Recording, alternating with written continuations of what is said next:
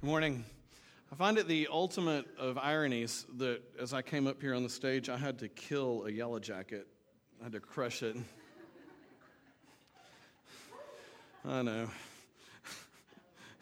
well, moving on. How many of you ever played the uh, childhood game uh, King of the Hill? I mean, some of you, okay, hey, some, a lot of you have.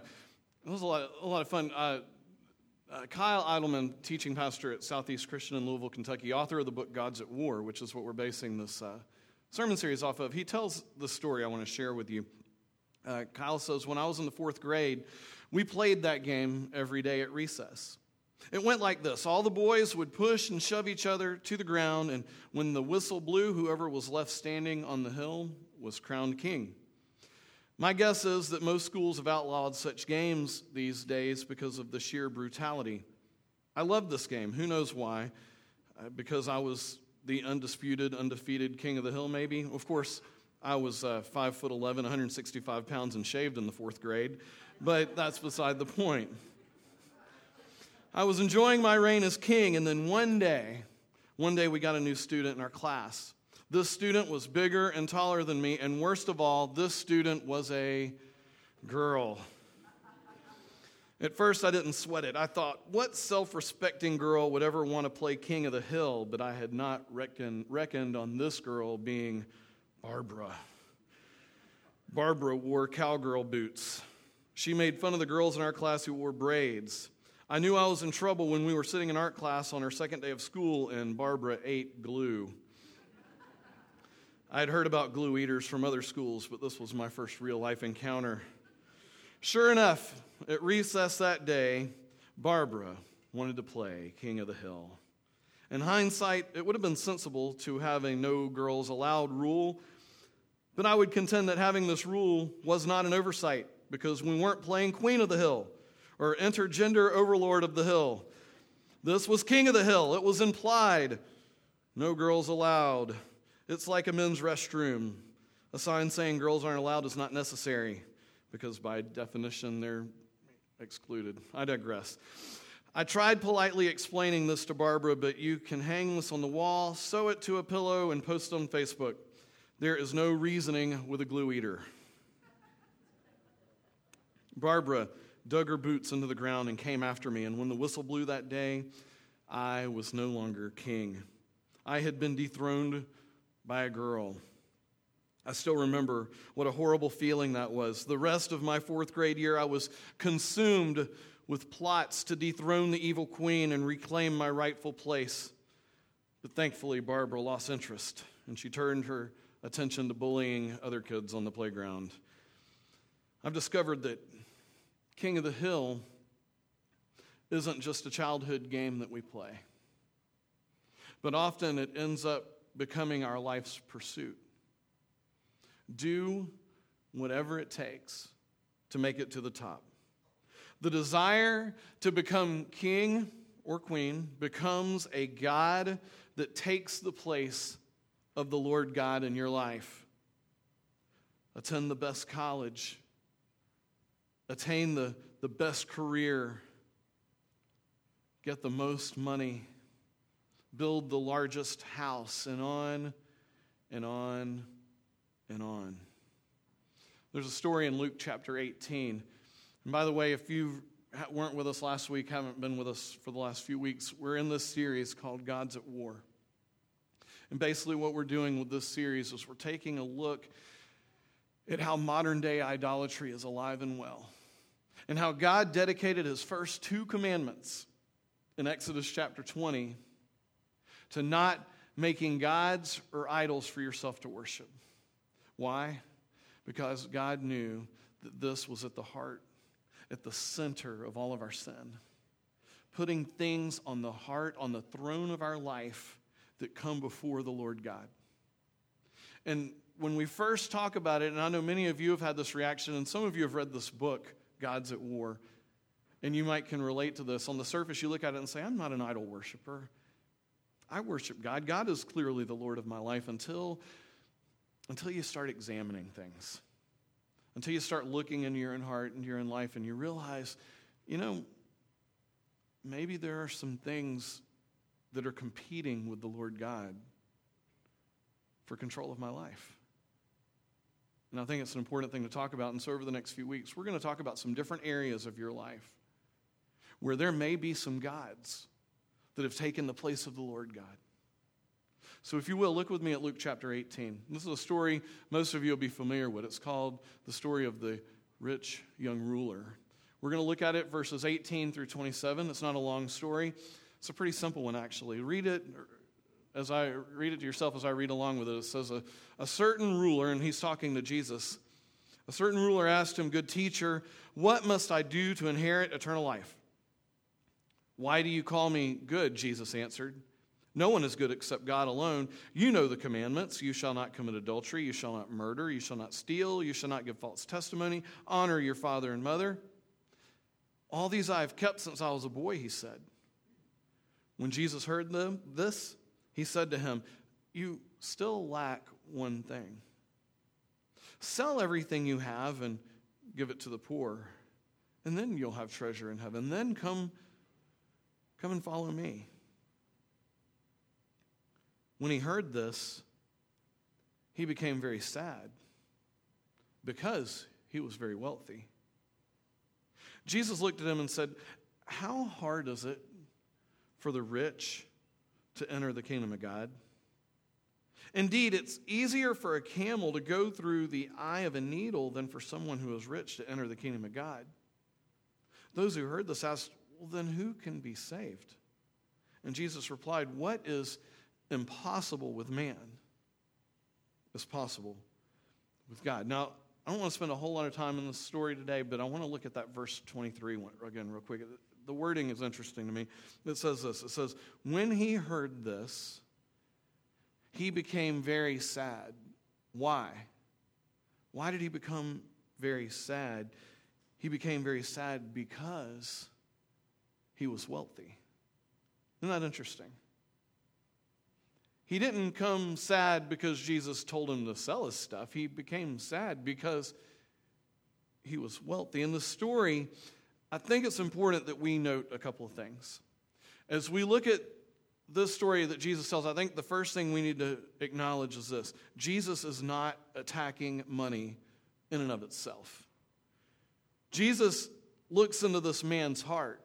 He isn't saying money is evil and bad and terrible and you should never have money and you should shun money. He's looking into this man's heart and he realizes that this man has another God in his life besides the Lord God.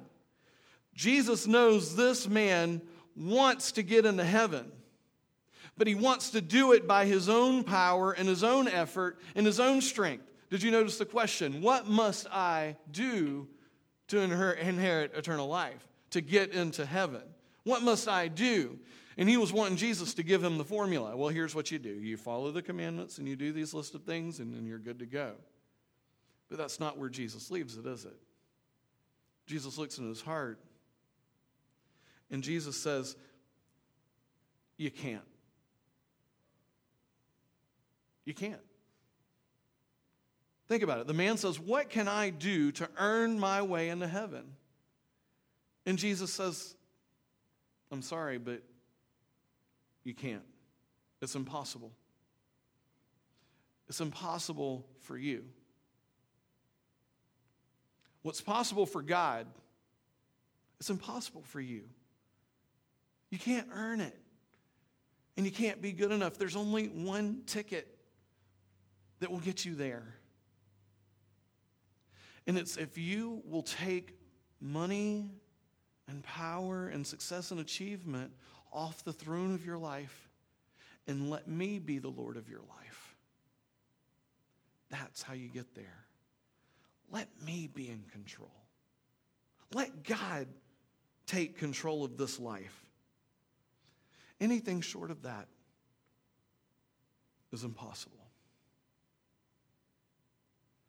Today, we're going to enter into the temple of power. You might find that wording interesting. Why do I call it the temple of power? Well, I just want you to imagine right here in front of the stage an altar. And on this altar, today, I'm going to challenge you to come in and to see this, this temple that we're in. This temple called power, the power of money and success and achievement and planning for the future. And to say, remember, it's not that any of these things are bad in and of themselves. But to say, have I entered into a temple in which these things have become gods that I'm bowing down to and I'm worshiping? And have taken the place of the Lord God in my life. See, the interesting thing I find about the temple of power, even though I'll acknowledge not all of you worship there, but I have no doubt some of you do. But in this temple, laid right on this altar, are the gods where we seem to find the most stress, the most anxiety in our world.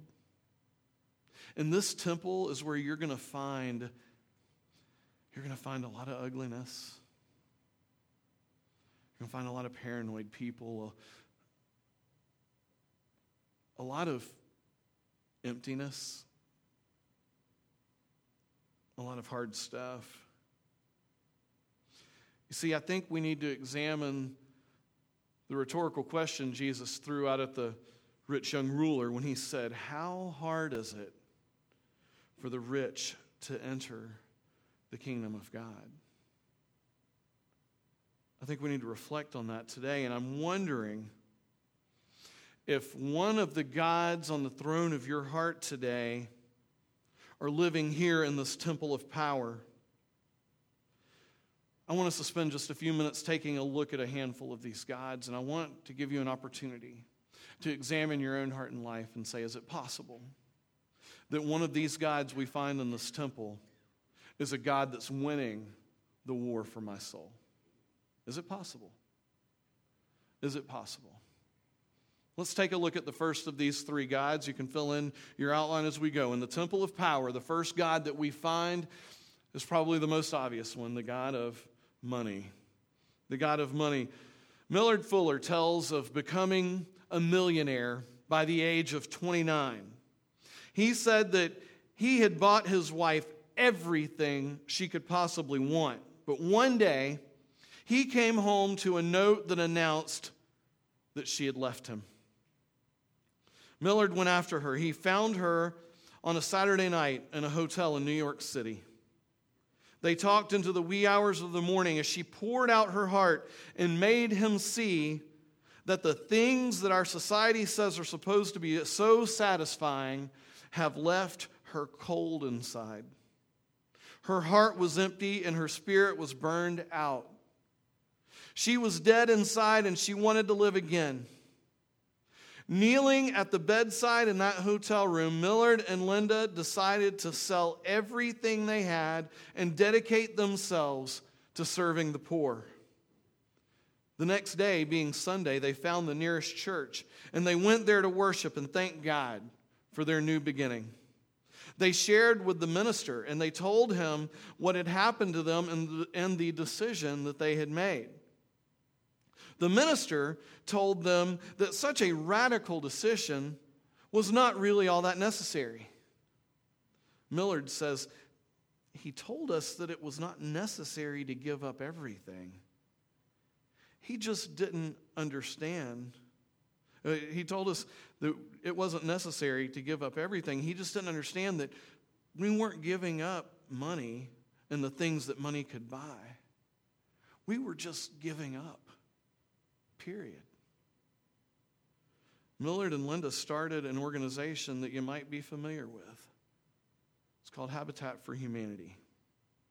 You see, Fuller and his wife came to learn a very important lesson. Money, in and of itself, is not evil or bad.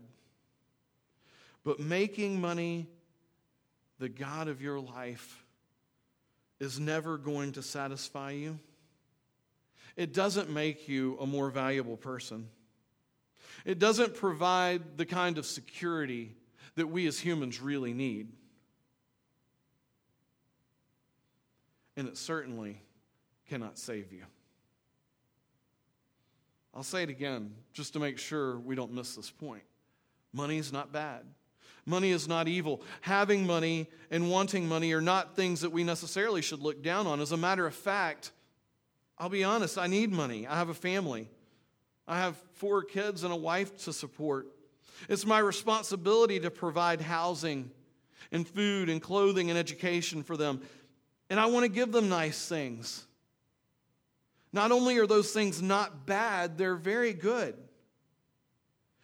God wants me to provide for my family, and to do that, I do need money.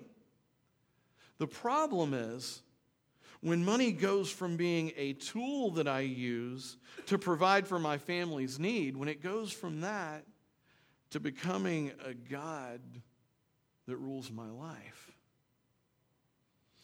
1 Timothy 6:10 says it this way. For the love of money is the root of all kinds of evil. Some people eager for money have wandered from the faith and pierced themselves with many griefs.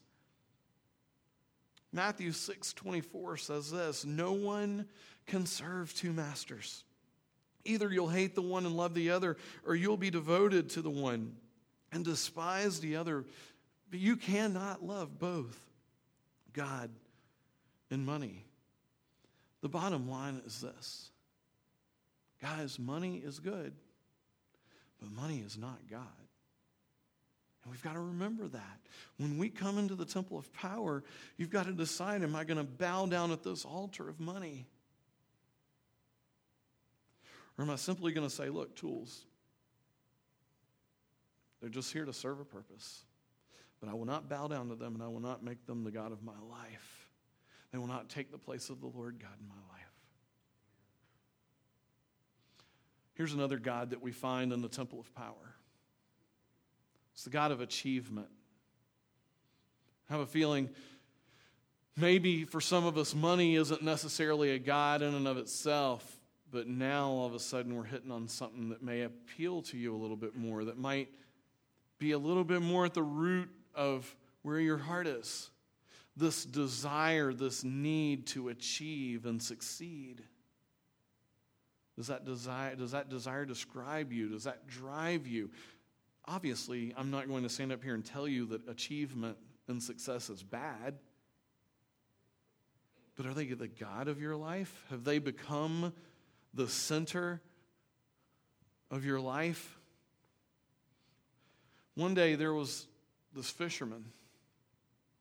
He was lying on a beautiful beach with his fishing pole propped up in the sand and his solitary line cast out in the sparkling blue surf.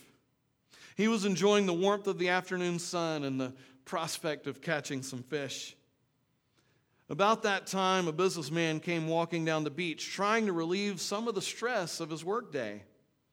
He noticed the fisherman sitting on the beach and decided to find out why this fisherman was fishing instead of working hard to make a living for himself and his family. You know, you're not going to catch many fish that way, said the businessman to the fisherman. You should be working rather than lying on the beach. The fisherman looked up at the businessman, smiled, and replied, And then what will my reward be? Well, you can get bigger nets and you can catch more fish, was the businessman's answer. And then what will my reward be? asked the fisherman, still smiling. The businessman replied, Well, you'll make money and you'll be able to buy a boat, which will then result in a larger catch of fish. And then what will my reward be? replied the fisherman. The businessman was getting a little angry. Uh, don't you understand? You can build up a fleet of fishing boats and sail all over the world and let all your employees catch fish for you. And once again, the fisherman asked, And then what will my reward be? The fisherman, I mean, the businessman was red with rage and he, he shouted at the fisherman, Don't you understand that you, can't, you can become so rich that you'll never have to work for your living again? You'll spend all the rest of your days sitting on the beach and looking at the sunset, and you won't have a care in the world. And the fisherman, still smiling, looked up and he said, And what do you think I'm doing right now? You see, achievement is good, and in fact, I'll go as far as to say achievement is great. God built a desire for achievement into all of us, or at least most of us, to achieve and excel in something. Maybe for you it's music or success or, or sports. Maybe it's a career. Maybe it's writing or something else artistic. You fill in the blank for you, whatever it is God has put in your heart to achieve. But when does our desire to achieve these things move in front of the Lord God as the thing sitting on the throne of your life? You want to know a simple way to know the answer to that question? Ask yourself this Is my desire to achieve and succeed more about bringing glory to God or about bringing glory to myself? God wants you to achieve, He wants you to succeed, but He wants to be glorified through your success. If you're driven to achieve, if your drive to achieve is for your own fame and your own glory, it's likely that achievement has risen from being a good, healthy thing to being a thing that is on this altar that you are bowing down to and worshiping in your life. See, we've got to remember achievement's good, but achievement is not God. Achievement will not save you. Achievement at the end of the day will be worthless if it's not about glorifying the King of Kings. It just simply is the truth. Is achievement a God in your life? Or is it simply something God's put in you so you can bring glory to Him? It's an important question to ask, don't you think? A third God, a final God we're going to look at today, that we find in the temple of power that we're visiting is the, the God of our future, our future plans. Find this an interesting one to think about because it really doesn't matter what stage you are in life, you're thinking about the future. You're thinking about what comes next, whether the future is next week, next year, five years, 10 years. You're thinking about the future. There's a story, and I've shared it with you before. It's Erwin McManus in the book Seizing Your Divine Moment. And Erwin McManus is a pastor out in California, uh, Los Angeles, and he shares this story. He, he describes his early years of marriage. And he and his wife were, they basically had nothing. They had committed themselves to ministry. And as they go into ministry and come out of seminary, they have basically nothing. But they were ready to go and they were ready to serve wherever God called them. They didn't make much money. They didn't have a house or a car. They had little more than the shirts on their back. But soon, as they began working in ministry and working to serve God, they were blessed. And God did begin answering some of these prayers and providing not only their needs, but some wants.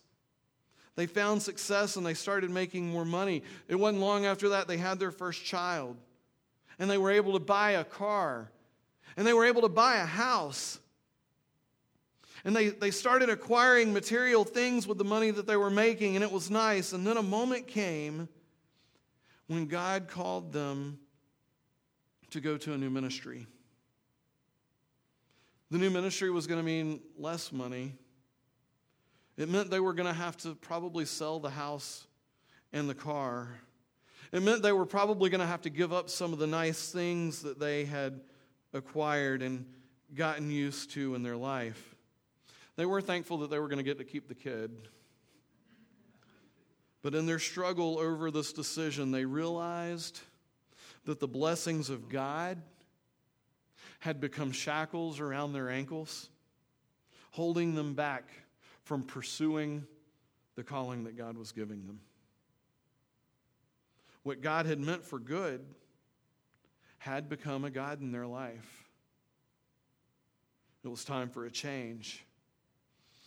You see, when we start to look at our future and our plans, It's so easy to go from a place where, where we, we want to just live simple lives and we want to we want to be people that give God honor and glory through the way we're living our lives. It's so easy to go from that place to a place suddenly where we have these blessings God's put in our life, whether it's our children, our family, our material possessions, or a house, or our career, or our money, or relationships, or whatever it is. We have these things that God's put in our life. And pretty soon we realize we've gone from a place where instead of thinking about the future in terms of how to bring glory to God, God, we're thinking about our future in terms of how we can hang on to what we got and build more of it. How we can be more comfortable and get even more comfortable. How we can build our savings nest egg, and how we can build our retirement, and how we can make sure that life is as comfortable as it can possibly be. I wonder how many of us have come to a place where our future plans are all about me where our future plans are all about comfort and all about safety and all about satisfaction. And those thoughts about somehow serving God and serving the greater good and somehow building his kingdom have just kind of fallen by the wayside because, well, life's just too hard and we're just too busy. And raising kids just wears you slap out. And I'm tired. I'm going to wrap this sermon up now.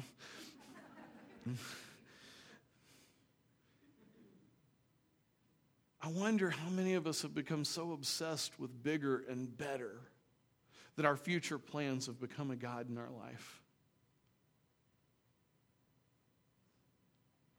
James chapter 4, verses 13 through 17 says this Now listen, you who say, Today or tomorrow we will go to this or that city and spend a year there, carry on business, and make money. Why, you do not even know what will happen tomorrow. What is your life? You are a mist that appears for a little while and then vanishes. Instead, you ought to say, if it is the Lord's will, then we will live and do this or that. As it is, you boast in your arrogant schemes. And all such boasting is evil. If anyone then knows the good they ought to do and doesn't do it, that's sin for them. Guys, just like achievement, we must be willing to ask ourselves this question Are my future plans focused on bringing glory to God or just to satisfy my wants and my desires and my comfort and my happiness? When asking these questions, you must be completely honest with yourself. Why? Because our future plans are good, they're important. We need to think about what comes next and be prepared. But we need to always remember they are not God. Our future plans do not take the place of the Lord God on the throne of your heart. Your future plans will not save you. Your future plans will not develop the relationship with God that you need if they are the things controlling the decisions you make, if they are the things driving the way you're living your everyday. I don't know, is the temple of power a place that you visit? Is the temple of power, is this altar, does it have a God on it for you? Money? Achievement, future plans, success, power. I'm not saying every single person in this room bows down at this altar, but I know some of you do. And I wonder for how long are you going to allow another God to sit on the throne of your life besides the Lord God? We've talked a little bit about how to deal with it. It really comes down to this is money and achievement and success and future planning is it about God's glory or is it about yours? That's really a simple way to identify your God and to deal with it. But I can assure you of this the Lord God of all creation is not going to be satisfied with any other role in your life than being the one and only love of your life. He will not share the throne of your heart with money. He will not share the throne of your heart with achievement. He will not share the throne of your heart with future plans. He wants to be the Lord of your life, and He wants to be the focus of all of those things. Those things can only be a tool that point directly to Him. Luke 12, verses 15 through 21, Jesus shares a story. He says to them, Watch out, be on your guard against all kinds of greed. Life does not consist in an abundance of possessions. And he told them this parable The ground of a certain rich man yielded an abundant harvest. He thought to himself, What shall I do? I have no place to store my crops. Then he says, This is what I'll do. I will tear down my barns and build bigger ones. And there I will store my surplus grain. And I'll say to myself, You have plenty of grain laid up for many years. Take life easy, drink, and be merry. But God said to him, You fool, this very night your life will be demanded from you. Then who gets, who will get what you have prepared for yourself? And this is how it will be with whoever stores up things for themselves, but is not rich towards God. Guys, what are you spending your energy and your time building for yourself? An empire for you? Or building the kingdom of God? There's only one that's going to last into eternity. There's only one that's going to last beyond the day you take your last breath here on this earth. Don't you want to be building on that? Isn't that the empire, the kingdom you want to be building? Matthew 16, 24 through 26 says, Then Jesus said to his disciples, Whoever wants to be my disciple must deny themselves and take up their cross and follow me. For whoever wants to save their life will lose it, but whoever loses their life for me will find it. What good will it be for someone to gain the whole world yet forfeit their soul? Or what can anyone give in exchange for their soul? Jesus was making it simple and clear. If you give your life up to me and let me sit on the throne of your heart, you're going to have every riches, every success, every achievement, and an eternal future to build your life on. And that's the kind of future planning God wants us to be involved in. You see, the temple of power cannot save us. Why? Because what is impossible with man is possible with God. He gave us a way into heaven, and it has nothing to do with you earning it. And it has everything to do with putting Jesus Christ on the Lord, on the throne of your life, and claiming Him as your Lord and Savior. And once he's there, he is not going to share that throne with anyone or anything else. God created each of us with a need to succeed and achieve. He wants us to work hard and to plan for the future. He wants us to enjoy the blessings provided by money and hard work. There is nothing wrong with achievement and money and success and power, but don't make the mistake of forgetting that while these things are good, they are not God. Today, we're going to offer an invitation. And this invitation is an invitation to you as we sing this next song to respond to this message you've heard. And I don't know how you need to respond. But if you have been worshiping in this temple of power, it's time to start with repentance. It's time to say, God, I'm so sorry. I have been bowing down to one of these gods instead of you. And that's a sin, and that's something He wants us to acknowledge before Him and to confess. And He will forgive. He wants you to know that if you will just let Him be the Lord of your life, He will provide all of this and more. So I don't know how you need to respond today. Maybe you just need to sit where you are and say a prayer and talk to God about it and confess it to Him. Maybe you need to come up and you need somebody to pray with you. Maybe it's time for you to give your life to Christ for the very first time. And you want to talk to me or one of our elders about that. And we're available after the service if you'd like to have that conversation. But don't leave here today without responding. Respond to what you've heard. Go to God and say, God, I'm tired of worshiping in the temple of power. I'm ready for you to be the Lord of my life. Pray with me, please. Father, uh,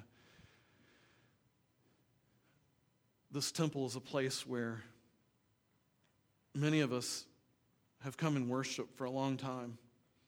The world has told us that if we have a lot of money and if we achieve and we succeed and if we, we plan for our future and we, we build up a nest egg and comfort and power and happiness for ourselves, God, that that will save us and that will give us everything we need. Yet we all know the lie. We all know how empty we're still going to feel. We still know how death will separate us from all those things one day. But God, how your kingdom is forever. God, I pray that we will make you our one and only. That we will make you the Lord of our life. And God, if there's anyone here today who needs to respond to this message, who needs to make you king of their life, Lord, on the throne of their heart, that they'll do so and they won't waste another minute. God, thank you for speaking to us through your word in Jesus' name. Amen. If you would please stand and let's sing the song together. Respond how you need to, okay?